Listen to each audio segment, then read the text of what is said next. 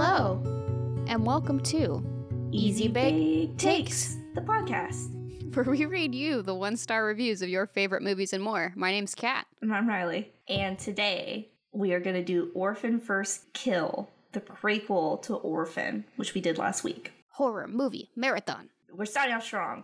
hmm This came out this year, 2022. Yeah, in August. Yeah. Right. Oh, God, really? Same weekend I got proposed to. Just to drop that there. yeah.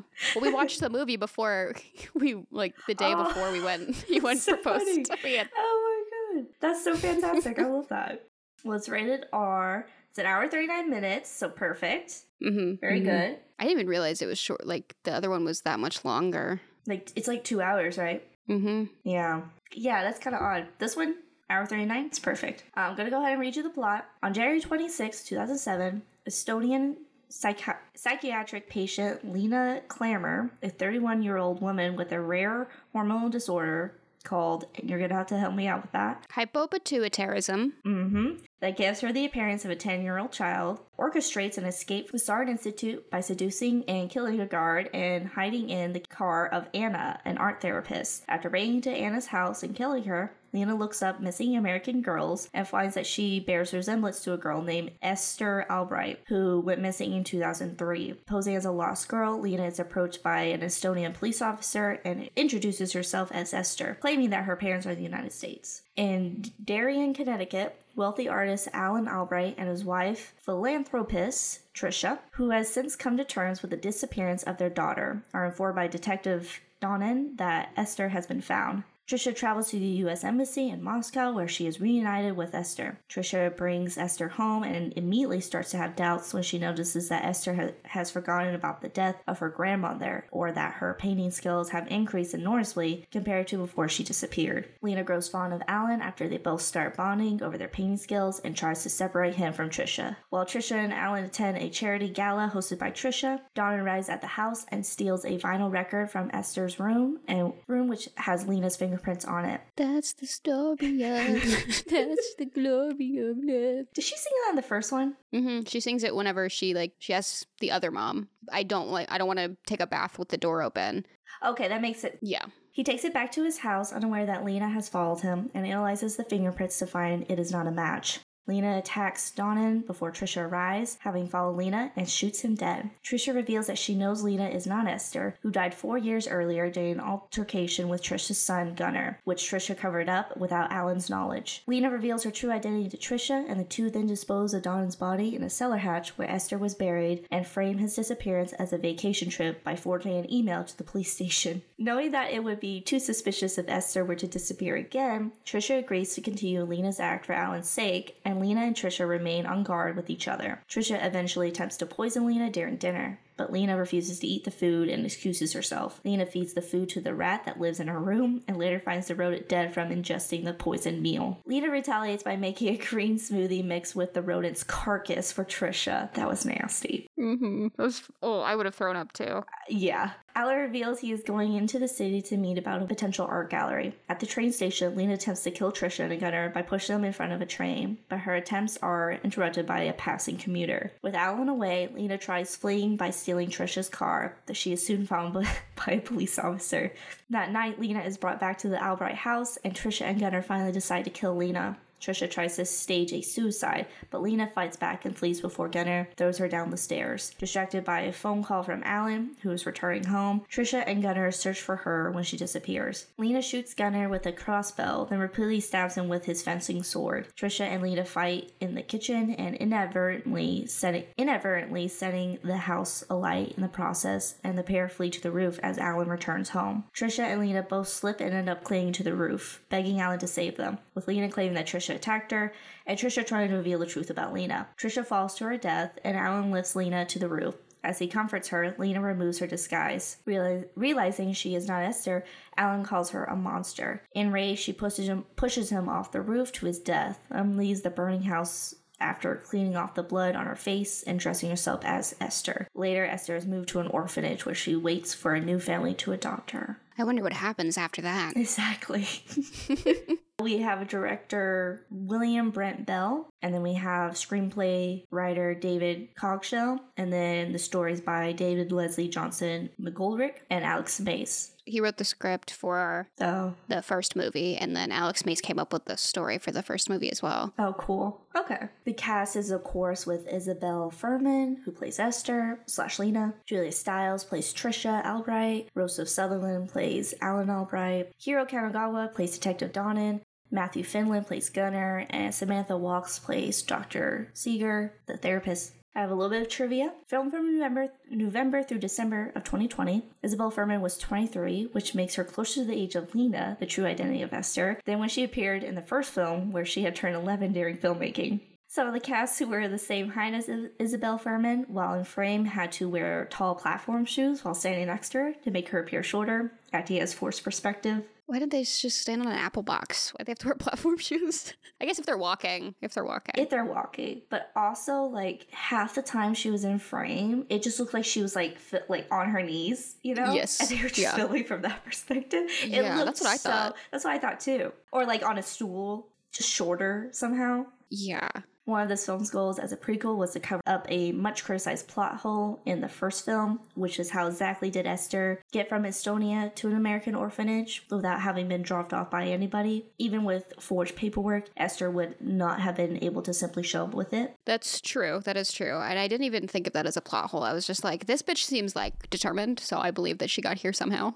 I, I want to note that they say in the 2009 movie that she's from Russia. Like, that's just a line, like, Yeah, they don't. E- they don't even say that she was their child. no, she does, they don't, because technically, if we were basing it off this movie, she is American. She was just kidnapped. and like she developed the accent. Yeah. Exactly. She, which isn't a real thing, and that's like like there's an actual case where like a guy tried to do that, but they were Yeah. like, you were like 13. there's no way you would pick up an accent. They said she was taken when she was young enough to where like she could have I think it wouldn't have been as heavy. I could see like a small child like developing it in like slight ways, but not Right. not a 13-year-old. Like if it- she was a toddler, sure. She'd been gone for a few years. But like she was also like the real Esther was writing in a journal. This was an elementary school child. Old enough to write. Yeah, like a first grader. It would have not happened. Hmm. It would have not happened. But anyway, so like in this movie, technically, if she is Esther, but she she takes that persona, Mhm. she is like she's going to be identified as American. She has Yeah. Esther's papers. So the fact that in the 2009 film they say she's Russian doesn't that doesn't add up. Cuz I always thought the mom in the the other one finds the journal or the the Bible, Mm-hmm. sees the Saarne Institute and she calls and it's in Estonia. Mm-hmm. So like that sort of gets cleared up, but Mhm. the the fact that the orphanage gets her origin wrong, Yeah. and I guess that's yeah, that's just like a continuity error from the first movie to this prequel. It's complicated. It's so complicated. I feel like they were more focused on filling that plot hole of how'd she get here. Yeah. But it's like rich people adopt babies from other countries all the time. That's true. Very true. So like I guess like, it wasn't a plot hole to me. Yeah. personally that I I guess I don't know it didn't come up in any of any of the stuff last week. That's the thing. I wasn't bothered by it. Like it, uh, it made sense to me. But like with the prequel, that's when it kind of got altered for me. They dug a bigger plot hole trying to fill this one. Exactly. Yeah. A little bit more trivia. Uh, Similar to the first film, the poster is perfectly symmetrical. This time with half of Esther's back mirrored, with the addition of less fatter on one of her shoulders. Mhm. Isabelle Fuhrman is the only cast member from the original movie to return. Well, why would the other ones return? They're all yeah, exactly. Why would they show up?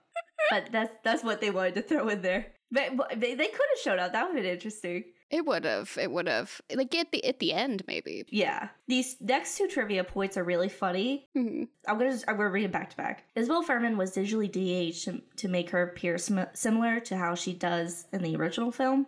I don't think they were successful in that. She looked young. She looked young, just not ten. She didn't look the same. No. And in the same breath, back to back, this trivia from IMDb goes according to director William Brent Bell, they didn't use a lot of digital effects to do this, instead, using makeup, forced perspective, and a body double for certain shots. I guess. Well, if they only digitally de-aged her, maybe the other stuff wasn't. You know, maybe I don't. So you're a liar, is what you're telling me. Who's telling the truth?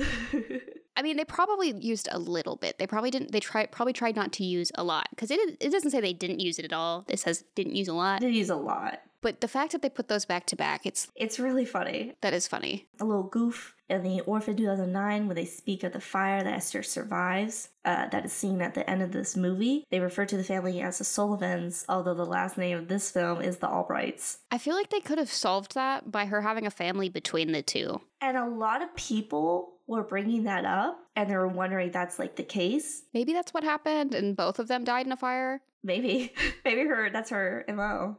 There you go. That that could be this. That could be the reason to clear all of this up. They have to make a third movie. Yeah. They got to do it though to prove to prove that this isn't a goof. The second kill. exactly in between because there's like a good year. Yeah, she's in the orphanage for a while. Maybe it could be like maybe she didn't kill them. Maybe they sent her back or something. I don't know. Mm-hmm.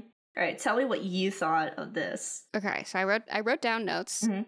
I whenever I was looking into like whether I wanted to do the first one or this one, I didn't read any of the reviews, but I was just seeing like what the reception was. About the same as the other one. Mhm. I'm a little a little above in the middle about it, if that makes sense. Like I don't I don't love love it, Mm-hmm. but I don't have a lot of dislike for it. Yeah. Okay. I think it's a good follow-up movie. Mm-hmm. It checks boxes. It feels like a little bit of like it's more fan service than anything, you know? The guard at the beginning that was doing the watching the cameras Mm-hmm. deserved what he got. I think that's true for a lot of people in this movie. Yes, Like we were saying last week at the end, you're on Esther's side in this one. you are. It flips on you, and I. That's what I liked about this movie. yeah, and it, it's not to say that like I think Esther's great now. It's just like she's she's in the other position The least evil, apparently. Yeah, and she kind of learns her like how to do everything a little better from this family. Mm-hmm. It fucking killed me. Every time they would cut to a shot from behind her and it was clearly a child stand in, it just is so f- is so funny because it's adult, an adult woman's hands, an adult woman's face. Her head, her big her ass head, is huge because she's an ad- she's an adult. As an adult, And it cuts to behind and it's a tiny little child head.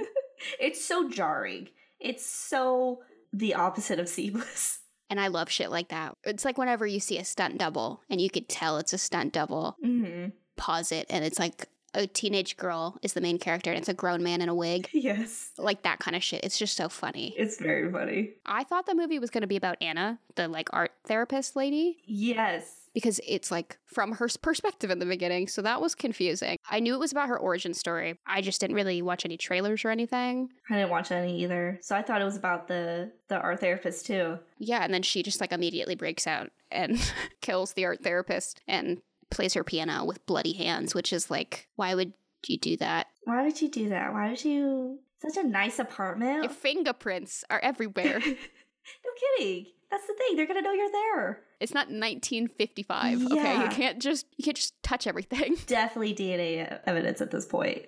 You cannot touch everything, especially when you are like that intense of a criminal. You there's a DNA database. People will know you're gone. People already know you're gone. Mm-hmm. You're a dangerous, violent criminal. and you're gonna go to this woman's house who was literally just where you were and you're gonna kill her and you don't think they're gonna think hmm i think that might have been lena and we know exactly what she looks like and she literally talks to a police officer right after and it's like i'm a little girl my parents are in america you don't think they have your picture up at the police station yeah. At this point, you are a murderer there should have been I don't know what you call it, like breaking news. Look out for this person. Yeah, there should have been something. The fact that she was able to get all the way to America without anybody in between being like, that looks like that that woman that escaped from the Saarne Institute. Should we tell somebody? In the 70s, that shit would fly. 2007? No. I don't know. I don't think so. No. It'd be way harder. She probably didn't erase the internet history on that woman's laptop. No. So they could have seen Oh, oh my god. They would know what she was looking at. exactly, exactly where she's going, exactly what she's doing. Mm-hmm. And I didn't think about that until this moment. Because isn't well also isn't there a thing like it doesn't matter how much you clear the history like can't they go into the, like the computer database or something? I'm not a computer I expert. I might be making something up, but like couldn't they? I'm not either. I'm not going to pretend I am. Yeah, But I think it's possible because it's like, I don't. If anybody knows, let us know Let us because know. we we're not going to sit here and like how much she screwed herself. it, like in real life, if this happened in real life, how much was she? How fast was she gotten caught?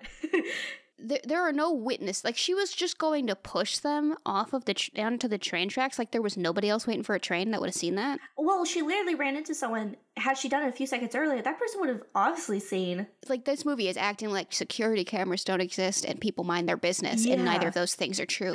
exactly. but the next thing I had was like the dad is so goofy in this one. I love the dad in this one. I do too, because he's so kept out of the loop of everything. The mom is so completely opposite. She is trying to keep this away from him rather than being like, I think there's something wrong. She's like, nothing's wrong. It's so refreshing in that way because the movie. I love I love when women gaslight men. yeah, It's what we very deserve. it's very refreshing. Yeah. It's very refreshing for this movie to like it because for a, a little bit in this movie, you're like, this is just kind of playing out like the old one, hmm but then we get that big twist, and it's very, Yeah. very. That's where it's like, okay, this we're in a different dynamic. Yeah. And I I like that. I like Mhm. that they didn't just do the exact same thing. I like that it was a completely different angle to come out like this kind of story too. Mm. I love the line when the brother is throwing a party and Esther comes out and she's like, I don't want to go watch a movie. I want to hang out out here. And he's like, Esther, this isn't your scene. to an 11 year old. to this child, her scene? Her scene. and it's so funny because he knows, He doesn't know how old she is yet. but he knows it's a, it's just a random child. Yeah, because he killed her. Yeah. The how casual he is about it. That's how you know he's a psychopath. Well, not only because he murdered his little sister. It seemed kind of like the opposite of the brother and the other one, where he shoots the pigeon and he didn't realize that it could hurt it. Where it's like he knows he can hurt her, but he didn't think he would kill her. He thought he'd still be able to just keep using her as a punching bag or whatever the fuck. It's, he still sounds like a psychopath. The fact that he Yeah. The fact he would relentlessly hurting his sister that often to where it got pushed that far. and you know what that reminds me of? Sounds like JonBenét Ramsey, doesn't it? Mm-hmm. It does. It does sound like that. You know how you know the brother's annoying in the other one. Mm. Um, I fucking hate the brother in this movie. Him and the mom deserved everything. Mm-hmm. Like it was almost as satisfying as Esther's death in the other in the first Yes. movie. Yes. I was very happy about it too. Because he is the worst. Her taking off in the car is so fucking funny. I love it. Iconic.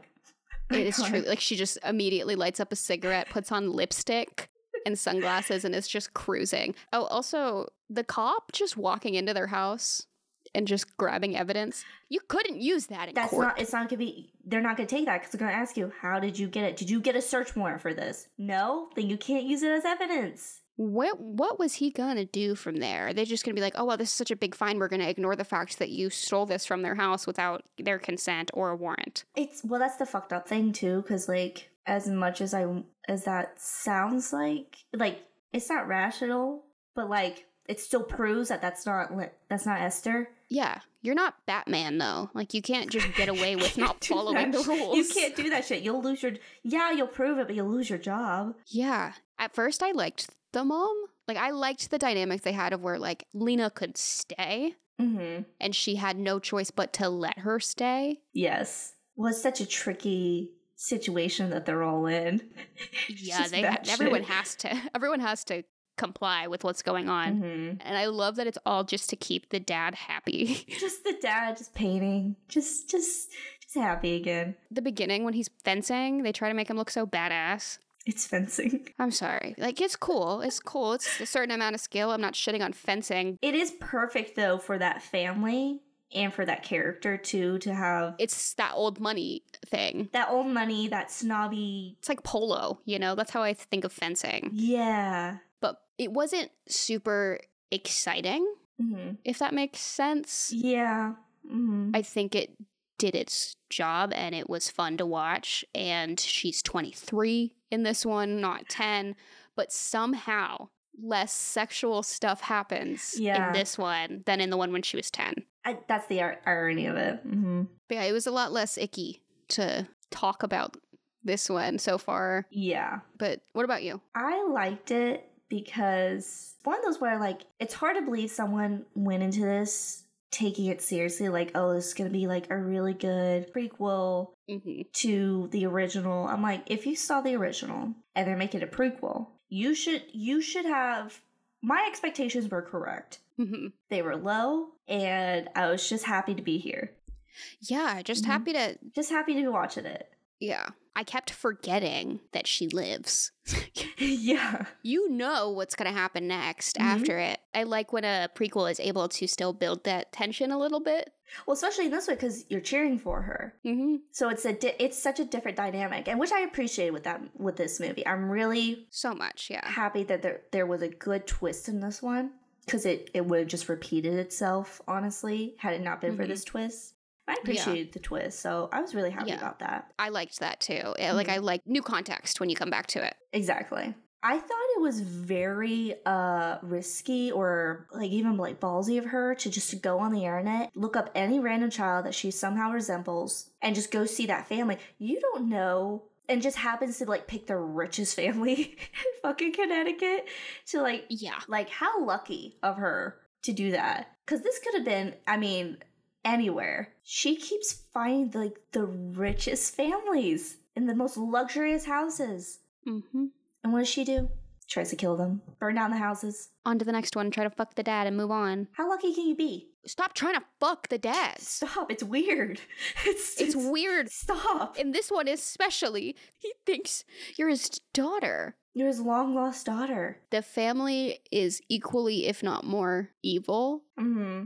And like the mom's not even doing it to protect herself. It's like her family's image. Exactly. And I wanted to bring that up. It's her family's image, but also it's got that weird like like I love my son more than my daughter kind of thing. Because obviously there was a favorite. There's nothing else I could do for her. Because she was all like, I love my daughter, but you know, I gotta protect my family. I'm like, that just sounds like an excuse. I don't know. The mom just made me really angry with that. So I was on Esther's side as soon as I that unveiled itself. Oh, yeah. Well, other than that, that was like basically all my thoughts. we're going to move on to the critics. This first one is by Paul Burns. He wrote this August 31st, and it's titled The Senseless Horror Movie That's Like Tolstoy, but with a lot more blood. And he gave it three and a half stars. And they said that the movie doesn't qualify necessarily as a horror movie because it isn't that scary, but offers other things like it has a touch of gallows humor, a twist that's hard to predict, and a third act that takes us a long way from Kansas, if you catch my drift. And I didn't, because I don't know what that means. I don't know what he means by that. Like a Wizard of Oz reference. Yeah, but like, is it because she's far from Estonia? Is that what he means? I'm, I'm trying to um Because it says third act that so takes us a long. long way from Kansas. we might just we might just be stupid. If anyone else understands, I think it's just cuz she's like she she left home Mm-hmm. or I I don't know. I can't. I didn't catch it, your drift, Paul. I'm sorry. Or I don't or maybe it's because she's in this like really good situation like going to Oz. Like this is like the perfect setup for her. Okay. Yeah. Okay. All right. And there's a wicked witch. yeah, it's her. It's the mom. Paul mentions The Omen and The Innocents, both movies based off evil children, but they mentioned those two movies and like in comparison, and it's a favorite trope of horror. Children are supposed to be born innocent, but what if not all of them are? That's a nasty thought because it justifies or tries to justify violence against children, but only bad children, the ones who kill. Orphan First Kill has an ingenious script that navigates these these shoals with care. Horror, in one sense, is all about managing expectations, either in the camera angles used to alert us that something bad this way comes, or to tell our nerves to stand down, or to throw us off the scent. Director William Brent Bell, with six early horror films to his credit, has had plenty of practice making outrageous and silly ideas come to life, and in parentheses, death. But um, I'm sorry. I'm just looking up what other movies he's done because I don't think I've. I I didn't get the chance to look at it because I, I was also curious about that. Let me just check real quick. Oh, he did the the boy. Oh. Um, and they end by saying Orphan First Kill would not pass logical examination by a reasonably sci- sentient teenager, but it has fun with its materials and does not lose sight of its one governing idea that every family is weird in its own peculiar way. Change weird to unhappy, and we got Tolstoy, but with with more blood. I mean, yeah, that's correct. Mhm. He's not wrong. Every family is weird when they're it's just them. Mhm. like, Yep. This next one is called Orphan First Kill. is one hilariously bad horror movie sequel. This is by Nick Schager, thedailybeast.com. They say the first movie was a fright-free affair defined by its absurdity and Isabelle Fuhrman's performance. They say the sequel was going to be inevitably and unintentionally hilarious. And it is. They go on to say, quote, whereas the original Orphan hinged on the twist that its youthful star was playing a secret grown up, Liam Brent Bell's lousy follow up which is set two years before its predecessor, reverses this illusion, featuring the now 25 year old Fuhrman, a young looking Esther. Think of it as the horror version of Clifford, orchestrated via lots of close ups that position Fuhrman's face at the bottom of the frame to better suggest her shortness, and routine use of body doubles, who are seen only from the rear for any master shots. The effort exerted to pull off this ruse is both considerable and transparent, turning the entire affair into a weird stunt. A situation exacerbated by the fact that no matter the makeup used to de-age Fuhrman, she no longer has the visage of a 10 year old. Mostly the body doubles is what made me laugh. I didn't really care that she didn't look like a 10 year old. Just kind of like a suspension of disbelief thing with this movie that I was willing to do. I had a hard time with I think it added to the comedy of this movie. Uh-huh. Anytime she was on screen. But they really they really did take make a lot of use of like putting her lower in the like her face her head like in the corner of the room like, just tiny like a kid peering over. exactly. Exactly cuz like they always teach you about headspace and it just looks like they were doing mm-hmm. too much headspace in the movie that's all i could think of yeah that's all i could think of like her head was down here and there's all this headspace above her. I'm like, it just looks like they did it wrong. yeah, you could see like the gears turning in their heads where they're like, that'll work. That'll work. That that looks like a child on screen. One of the most hilarious parts in this movie is when the mom throws her over the kitchen island. you just see the little like child body fly over the fucking island. That's the funniest because you know it's like a rag doll, you know, just like dressed up as her. You'd hope. You hope. You hope it wasn't a, a child stunt double. I just love it. It's so that was funny. it is visually hilarious. Yes. This movie. It is. It's there's no way this movie could be taken seriously. There's no way. Yeah. They go on to say the the movie should have pulled a "What We Do in the Shadows" and CGI'd her head on like a little body uh, to match the ludicrousy of it all, but says the movie feigned seriousness while also indulging in the ridiculousness, which I think is a good way to say it because it's not like they don't know. Yeah. You know? It doesn't feel like they're taking it too serious. It doesn't feel like the first one, the original. No. It doesn't feel like it. No. There's a different tone to it. There's an awareness to this one. Yes. I don't think it's a great awareness, but it, it it's there. Yeah. They quote, the idea that no one verified Esther's identity by checking her fingerprints or DNA. Instead, everyone just na- naively buys that Esther is selling a bit of idiocy that feels directly related to the film itself, which repeatedly asks us to ignore what we see and know about Fuhrman, and to instead pretend that the actress continues to look like a little kid when her face is that of a 20 something woman who have no problem ordering a drink at a bar. Bell's constant cross cutting between tight, profiles of Fuhrman and wide shots of a child's back render the proceedings stilted and silly, especially when she's forced to tussle with a genuine adult in skirmishes that have more than a whiff of child's play style cartoonishness to them. And that, I think that's what you were talking about when she gets yes, thrown over the island. Tosses her or gets thrown down the stairs. Right.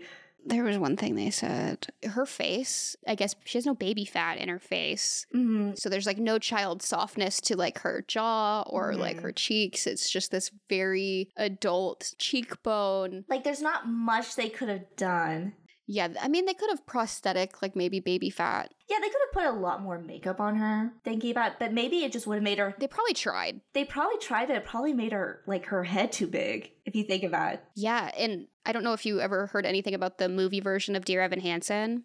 Oh, yeah. They put makeup on him to try and age him down, but it made him look even older. Oh. So maybe they like tried that and it didn't didn't get the effect they wanted. Yeah, it's not convincing, but suspend your belief for the sake of the movie. It's still worth it. Get a giggle. It adds to the funniness of the movie. I think yeah. it adds to it. Yeah, I agree. They quote Orphan revealed that Esther's previous adopted clan had died in a tragic house fire, making Orphan first kill one long, slow march toward that calamity. There's no chance that Esther will perish or that anyone else will survive, thereby negating all traces of suspense sense. Worse than that, predictability, however, is the thrill's overarching lack of inspiration, epitomized by Trisha deducing Esther's origins by flipping through her Estonian Bible and finding a Saarne Institute library stamp, the very same means by which Farmiga's mom figured that her daughter wasn't who she claimed to be. Yeah. So it's, it's repeating itself a lot in this movie. That part specifically lended to the twist, though. Yes. Like to throw you off from the twist. Like you think you're going to see the same movie, but really, I mean, there's more. Yeah.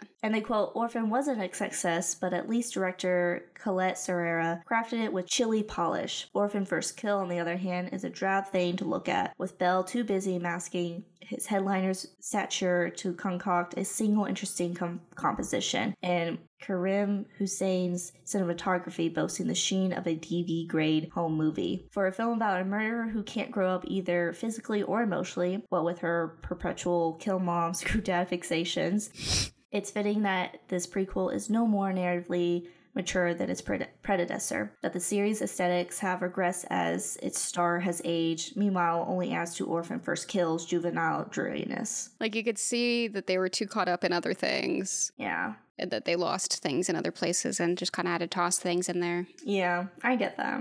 I'm not as negative about this movie. Like, I they're not wrong. Yeah. Like, this is a harsh review and they're not wrong. I get it. Yeah. But I still have love for this movie. We can see past those things. I can see past it. Yeah.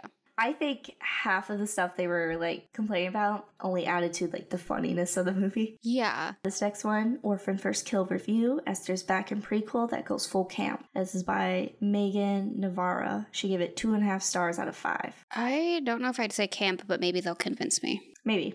They quote, the now adult Fuhrman reprising her role is the first overt clue that this prequel intended to fully embrace the over the top 90s thriller vibe its predecessor started, camp and all. This isn't 90s. This is the first one wasn't based in the 90s. This movie I don't think they're saying it's the 90s. I feel like the term camp is being a little overused. Like, I understand that unintentional camp is a thing, and it's like, yes, that is sort of the reason why this movie is funny. It's just a little cheesy. I wouldn't say it's campy. And I think that word is a lot of people interchange Mhm. cheesy and camp. It's not the same thing. It's not the same thing. And also I feel like camp is kind of like a buzzword that you could put in your article to draw people in. Exactly.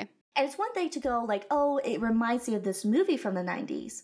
Okay, name that movie then. But you can't say it's a ni- you can't say it's a 90s thriller vibe. And not cite any examples of what vibe you're getting. Exactly. I think I kind of get what they mean, but I would really have loved if they said what movies exactly they mean because there are a lot of 90s thrillers that are campy. Like, I'm sure there are some aspects, if I were to go watch a fucking 90s thriller Mhm. and come back to you, I'm sure there are elements from that that would lend to this movie and the original. But I think you could say that for any decade, for any movie. You know, like I A 70s thriller, like you could say that exactly. they just threw this in just to throw it in, I guess. And it just kind of irritated me because I'm I'm it's not 90s. You know what? You know what? I think they mean like misery, like that type of thriller. okay. And I could see that where it's like an unhinged person. Yeah. Mm-hmm. We'll move on. We sh- we should. Yes, we should. They go on to say the movie starts completely different from the first, but then starts to show like familiar patterns, what she has brought to the family's home. Like I thought it was gonna be different because like it starts with her like her escaping the institution. Like Mhm. okay, that's cool, that's different. Yeah. And then we get back into classic orphan, which a lot of people get like really upset about. I'm like, but we kind of, I mean, kind of have to see. I do have to say this isn't this wasn't her first kill. Mm. She'd killed several people before she That's true. That's why she's in the institution. Yeah. Someone made that point on Letterboxd, and they're like, we should get ten movies. Yeah, I would love to see before she went to the institution. Yeah, that would be interesting in itself. What's her What's her life like before even that? You know? Yeah, like what was she running from? Yeah. What was her childhood like? What was her actual childhood like? Yeah. That would be interesting. That's the prequel I fucking want. Yes. What was S? What was Lena's actual childhood like when she was an actual child? The first first kill. yeah. They talk about the movie's tactics to de-age Fuhrman in multiple ways. They quote, forced perspectives and adjusting the heights of set dressing or scene partners present the more successful strategy, strategies, conveying Esther's petite size. Wide shots of Esther highlight noticeable child stand ins, making one of the more distracting approaches to de aging. Then there's the hazy look of the film itself, almost as though First Kill intends to blur out any possible signs of Fuhrman's adulthood. The choice to seem all the stranger in, the, in that first kill is self aware. Orphan saw a preteen Fuhrman playing an adult masquerading as a child. First Kill features an adult playing an adult trying to pass as a child. Yeah. And the cinematography of this movie is weird. It's super, super hazy, super blurry. Yeah. I kind of like it though. I didn't hate it. Maybe it's like her past is hazy. Mm-hmm. Yeah, exactly. It's like an unreliable narrator situation where it's like, everyone else died. How do we know that's actually what happened? Esther could have just come in and killed all of them like that anyway. Yeah. The quote, first kill is at its strongest when it firmly embraces that self awareness. Esther driving a solo car in a scene, how the time of her life, it's delightful, and leaves you wishing this prequel featured more moments like that. I agree. Mm-hmm. I want to know Esther. Or Lena. Yeah. I want to get to know Lena. Yeah, who's Le- Who is Lena? Lena? Because like this is interesting. Mhm. You know, this is an interesting angle. But I would be okay if HBO made like a A series. series about her life in Estonia. That would be interesting. I would not be upset. I think a lot of people would tune in on that. Yeah. Julia Stiles also brings an unexpected ferocity and surprising foil to Esther's plans. Stiles knows what the movie is going for and carries the energy to match. So much so that she threatens to steal the film from Fuhrman. It brings an un- imbalance that occasionally defangs and sidelines our favorite little killer. I, I, I agree with that. I think Julia Stiles does do. She plays her role really well in the same way that like Isabelle played the role of Esther really well. It seems like she just really understands what this character is. hmm I don't think it's. I don't think the movie is harmed by that though. No, there's room for other people to perform well. That's the thing. You can have all great actors. Like Yeah, prequel wants to shift allegiances and dial up the madness, leaning hard into a '90s thriller vibe. I uh, again, no no example cited. No example cited. Nothing. It fares the strongest when Stiles and Fuhrman play off each other, but it's prone to sags in energy. First Kill injects plenty of camp and unhinged moments that'll entertain, but it's inconsistent. That's exasperated by the occasionally ineffective means of de-aging Fuhrman. Those on board with the hammy thriller vibe will likely find themselves heavily amused by Esther's story, finding sustenance on the wild sw- swings to carry them through the plodding stretches. This is our last critic review. This is Orphan First Kill to review by Leila Latif on Little White Lies. They quote, Malevolent con woman Esther gets a backstory in this strangely overdue and unintentionally funny prequel to the 2009 hit. Several of the best horror films come from mining threat out of the unthreatening. Be it a little boy in The Omen, foodie psychologists in The Silence of the Lambs, or white liberals in Get Out. Orphan fits among these movies in that unassumingly unthreatening way. For those now doing the math, yes, that means originally an 11 year old actress played a 33 year old pretending to be a 9 year old. Now we have a 25 year old playing a 31 year old pretending to be a 9 year old. If that sounds ridiculous, it's because it is. Through a series of uh, body doubles, forced perspectives, and actors standing on platforms, Orphan First Kill has a fully grown adult in a child's role. At first, it's completely jarring, but as the film continues, it becomes a strange joy to experience.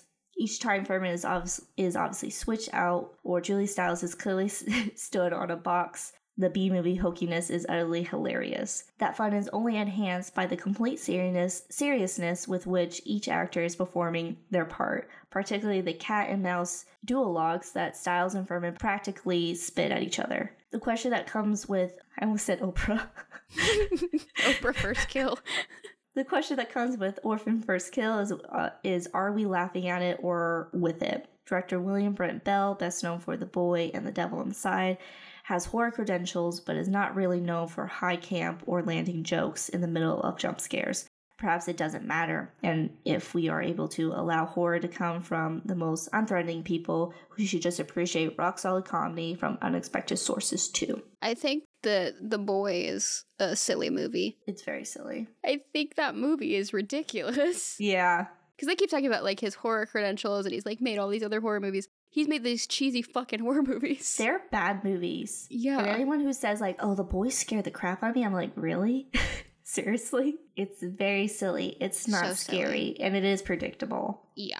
I do think that like the, the part where they said um, enhanced, the fun is only enhanced by the complete seriousness with which each actor is performing their part. Mhm. Their acting never really made it funnier for me. Their acting's fine. I'm I'm not laughing at their acting abilities. Yeah, and it's like not saying it's bad acting, just saying like I wasn't laughing because the actors were being serious. Mm-hmm. Just the idea of the how they filmed all of this. exactly. Exactly. I'm still invested in the story. yeah, exactly. All right, that was our last critic review. Now we're going to go on to audience reviews. We're going to start off with a 10 out of 10 from IMDb, ran on 19th of August this year. I really enjoyed this movie. And they say, I'm a fan of the first Orphan movie, and I'll be honest, I was a bit skeptical of the sequel since it has been 13 years since the last movie and didn't know if it would be as good. I just saw the new movie today and I absolutely loved it. The storyline was really interesting, and I like how we were given a, a peek into Lena's, aka Esther's, past life. Another great thing is how the movie isn't really that predictable, and it's difficult to guess what is going to happen next. I definitely watched this again, and I have to say it's my favorite horror film of 2022. There are so many other good movies in of horror movies in 2022. Not saying that this is a bad one to like. I just haven't watched a lot this year. I'm gonna I'm gonna list some for everyone. Nope. Go see that. Go see Barbarian. Go see Maxine and its prequel Pearl. Those are two great ones. Mhm. Those are just four on the top of my head that I've seen. Okay. They're they're gonna be better than this. Personally, I wasn't skeptical about this movie coming out. I knew what it was gonna be. Like you were saying earlier, I was just happy to be there. I was happy that it was here and I was sitting here watching it. Like I had no expectations. No, not that I didn't care, but like I didn't care enough to be skeptical. I feel like both of us sort of have a little, unless it's egregiously bad or boring. It's really that's what it is. If a movie is boring, Mhm. but I feel like we have a little bit of a talent of being able to find the fun in any movie. Exactly. We're not taking everything so seriously as a film. Yeah, like I'm not not to say that we don't have any idea of what is actually good and of like has We know uh, of what's taste. and- actual good movies and we know bad Yeah. movies that are good. I have a piece of paper that says I know what I'm talking about. I earned okay. it. I earned it. I spent four years telling people I know how to know. I know what a good movie is. Yeah, I failed math almost twice for that degree. exactly. Oh, And I- failed poli sci. I failed so many classes for that degree. oh my god. This next one is 1 out of 10 from IMDb. More of a bad comedy than a horror movie. It was written on September 13th, 2022. I was really disappointed, as The First Orphan was, was a quiet, good horror movie that would send shivers down my spine. Sally, the second movie, which tries to portray the, the four story to the first movie, didn't phase me at all. No scary moments, a very bad plot twist, and a dull storyline without a real peak. I was thoroughly disappointed by it, and I wonder how little effort one could put into writing a screenplay. Although the main role of Lena was, as expected, well executed, and I pretty much liked the soundtrack. Nevertheless, this couldn't over overwage the loveless storytelling of an uninspired plot. So sad, as a pretty good horror movie was used to attract spectators by its name. The movie is without any substance, and I would never recommend it to anyone. Um, okay. Who finds the first orphan like legitimately scary? Like, I get creepy. It's a thriller. It's a thriller. I don't know if the world just fucked our brains up just growing up in the times that we did, but we're just so much less just like easily disturbed by things Mhm. like this. The horror of that movie was how disturbing the the premises. Mhm. Very disturbing. I am more scared by movies where I'm like, I feel like I'm a little more likely to be in that situation. Right. Mm-hmm. I don't plan on adopting children anytime soon, nor do I have children, so I'm not really worried. exactly. They liked the soundtrack. What the I don't even know what they were talking about there. What you liked the song "The Glory of Love" and whatever song she was listening to in the car? I have That's like no two. clue what they're talking about. That's like Maniac by someone. like that, the two songs. The two the songs of that movie, okay. It's just like one of those things too. Like I don't find the same thing scary as other people. Yes, do I understand? Yeah, this movie's creepy. This movie's disturbing. Is there something wrong with us? Like, No, I think people people are just sensitive. yeah, because something that made me realize that my brother-in-law is like terrified of the idea of even watching the movie Coraline and like cannot handle Yeah. horror Mhm. and stuff. So I get it. Some people just Are sensitive to other things. our brains are mush. Yeah. So it does not phase us, it I takes guess. a lot because it takes a lot. Like, and there's nothing wrong if that's how a movie, like a horror movie, affects you. It's just I literally don't feel that. This is a person with a different. uh, We just have different brains. We have different perspectives of what we of what we think about movies. Yeah. This next one's from Letterboxd. It has three stars. Me and Esther have a lot in common because we love gaslighting people. We both love tilts. there was 20 other reviews just like this one. That is not surprising. That's how it was with Vera Farmiga in the last one. It was a Mhm. lot of "Be my mommy, Vera Farmiga." like that's what half of them were.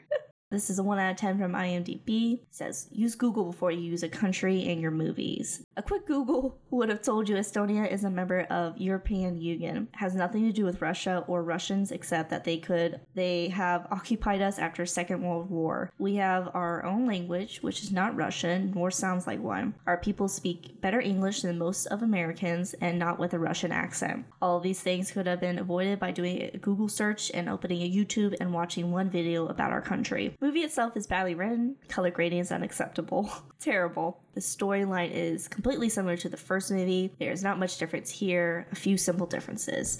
I I thought it was important to include theirs their opinion No, because they're not. They're not wrong. they're not wrong. I, I understand. Like I, they're not. They're not wrong in any way. Like they, it literally, they should have Googled what people from Estonia sound like Mm-hmm. and what that country is actually like instead of because you know, like literally, you said like in the first movie they say she's from Russia, Yeah. so it's like maybe she's doing like a Russian accent to keep up with that story. But yeah. I'm not gonna give that movie the movie the credit for that. Well, like in the first one, they say she's from Russia, so she's obviously gonna have this Russian accent. And for the prequel, Mhm. she's got to keep it up. So it, you know, Yeah, it also I don't think a child would know what a Estonian accent sounds like, so it's yeah. com- completely on the filmmakers for not. yeah, exactly. So there was this one, and there was also another one where they uh, have problems with the movie. Uh, it's one out of ten. It is a mess. Estonian speaking. This is written August twenty second. Some things about Estonia. There are no mountains in Estonia. Dimitri is not an Estonian name. The I I think it's Vnimini. Right. I guess it's used in the movie, but it is not an Estonian word, and so on. This is really painful to watch. Please Google Estonia next time, please. That those are both completely fair. Yeah, completely fair. No notes. Absolutely. I feel like the filmmakers were really banking on the fact that a lot of Americans probably don't know much about Estonia. Exactly. As an American, don't know much about Estonia. Right. It could be harmful to Estonians to have this like notion that they are so similar to Russians and like lump them in with Russians. I get why you want that distance. Yeah, and like they're their own In country. your own country, you, you don't need to be lumped in with another one. Yeah, Totally fair. Understood. yeah, I get that. This is 1 out of 10. IMDb. Should have stopped with the original. August 25th. I'm sorry, but I've been so looking forward to seeing this film after only being a late starter to see the original in early 2022. So disappointed. Poor acting, poor story, ridiculous story, actually. Poor CGI. I really could go on and on. What a waste of two hours of my life. Um, you're new here. You're new You're here. new here. And also, that's your fault for having a high expectation. I'm gonna say it. It's your fault for having high expectations. This movie did Yeah. not deserve any expectations. It's been how many years? Someone said it was like 13. Yeah, it's been 13 years. Jesus. That's exactly why I went in with like nothing. Mhm. It's been 13 years since the first one came out and they're using the same actress. Yes, it was definitely a cash grab kind of thing, Yeah. but Hey, what else do you want? What else do you want? the story's not that bad. I think it's a really good fucking angle to go for. For what they could do, it's not bad. It's really not. No. This next one's four and a half stars from Letterboxd. You know it's good as fuck. At some point, you thought Esther was the normal one. True. That is true. That's a good twist. hmm You're siding with a person who in the other movie you were happy to see die. Yeah, exactly. And the next one is three stars on Letterboxd. First half, total garbage. Second half, A plus, no notes. I liked the first half too. I didn't mind it. I knew it was going somewhere. Mean, the second half is better. Second half is great because of the twist, Yeah. but like, you know, it's leading up. We're getting there. Yeah, you gotta build. Yeah. Next one's one one out of ten stars from IMDb. The title is A huge fan of the original. I'm sad. I honestly never thought I'd be insulted by a movie, but here we are. The original movie is a classic masterpiece, flawlessly directed, beautifully written, remarkably acted, and ended perfectly. Instead of giving the fans the prequel they had been waiting for for 12 years, they tried desperately to be edgy and different and give the fans exactly what they didn't want, with the idea that behind the absolute mess of a story and new characters that I couldn't care less about. It should not be part of the canon. They ruin Esther's character, considering her one of the absolute best horror villains of all time. The original is timeless, and if it was to be released today, it would be just as successful as it was back in 2009, if not even more successful. That proves that a prequel for it shouldn't be made at all to hold up to it. This person is a mega fan of Orphan. My goodness. I mean, I I'm a, I was a pretty big fan of the original one before the Mhm. last episode we did. hmm I do think that this one could have been like a. It seems like a hour long TV special. Right. I get what they're saying, but I'm not this heated. Yeah. I just love, I never thought I'd be insulted by a movie. Like insulted what? That's the thing. Like, they spit on you? Like yeah, as a huge fan of the original, they're a mega fan. So I, I am, I'm not near. I, I don't know how to. I yeah, I that's a, a lot of these. I'm like, I just am not at this level. No, like I'm. I'm not. I don't know how to disagree with them because, like, you know, okay, you didn't really like it, but this person really didn't like it. I don't think the characters are characters you can't care like you couldn't care about. I don't think that was the point. I don't think you're supposed to care about anyone but like the dad maybe. Yeah, exactly. You're. Just, I mean, you're just kind of. You're here to see what happens. You're not here to get uh, like to bond with anyone. You know, you're not here to get attached to anyone. You're just getting background info. You know these people are gonna die. You know she's gonna live. Yeah. This next one's three and a half stars from Letterboxd. I take issue with the title because Esther is clearly already very experienced at killing when the movie begins, which implies that there are more stories to be told and additional prequels. Please make more of these movies. They are awesome. Yeah, if they can make like ten Annabelle movies, they could make as many orphan movies. No kidding. And with all like we we hardly know Esther. We don't know where she comes from. I want to know that. Exactly what we were saying earlier. Like, yeah, like this person is completely right. The title is false. Yeah, exactly. It is exactly. Yeah. Yeah, you said that earlier. So Mhm. definitely. This next one's two out of ten stars. So apparently, insulting the audience intelligence is the definition of nearly all modern horror and thriller movies now. Right from the beginning, when I saw the guard being enticed by the titular orphan, I felt I knew what kind of ride I was in for. The whole brilliant escape plan solidified my view of it. Now, maybe horror movies since a long time have always been shown some level of stupidity or ineptitude in its characters, and I was just either oblivious or too much invested in those flicks, and maybe now I've just gotten bored of watching such character tropes. Or maybe it's just the audience that likes watching similar stuff again and again. Or maybe the filmmakers don't care what they put out as long as they're thinking that their stuff might sell well. Whatever it is, I'm hoping for a game changer in the genre, which this movie isn't. Now, on its technical aspects, why does this movie have a weird, hazy, ugly look? Was it supposed to look bad, or just the cinematography process didn't work out as good? Certainly doesn't help to make it look better. I like that they admit that like maybe they've just seen this too many times Mhm. and they are aren't phased by it or they can't be impressed by it. Yeah. I'm not watching this movie to be impressed, though. No, I knew that exactly. walking in. I'm not doing this to be impressed. I'm watching it because it's here.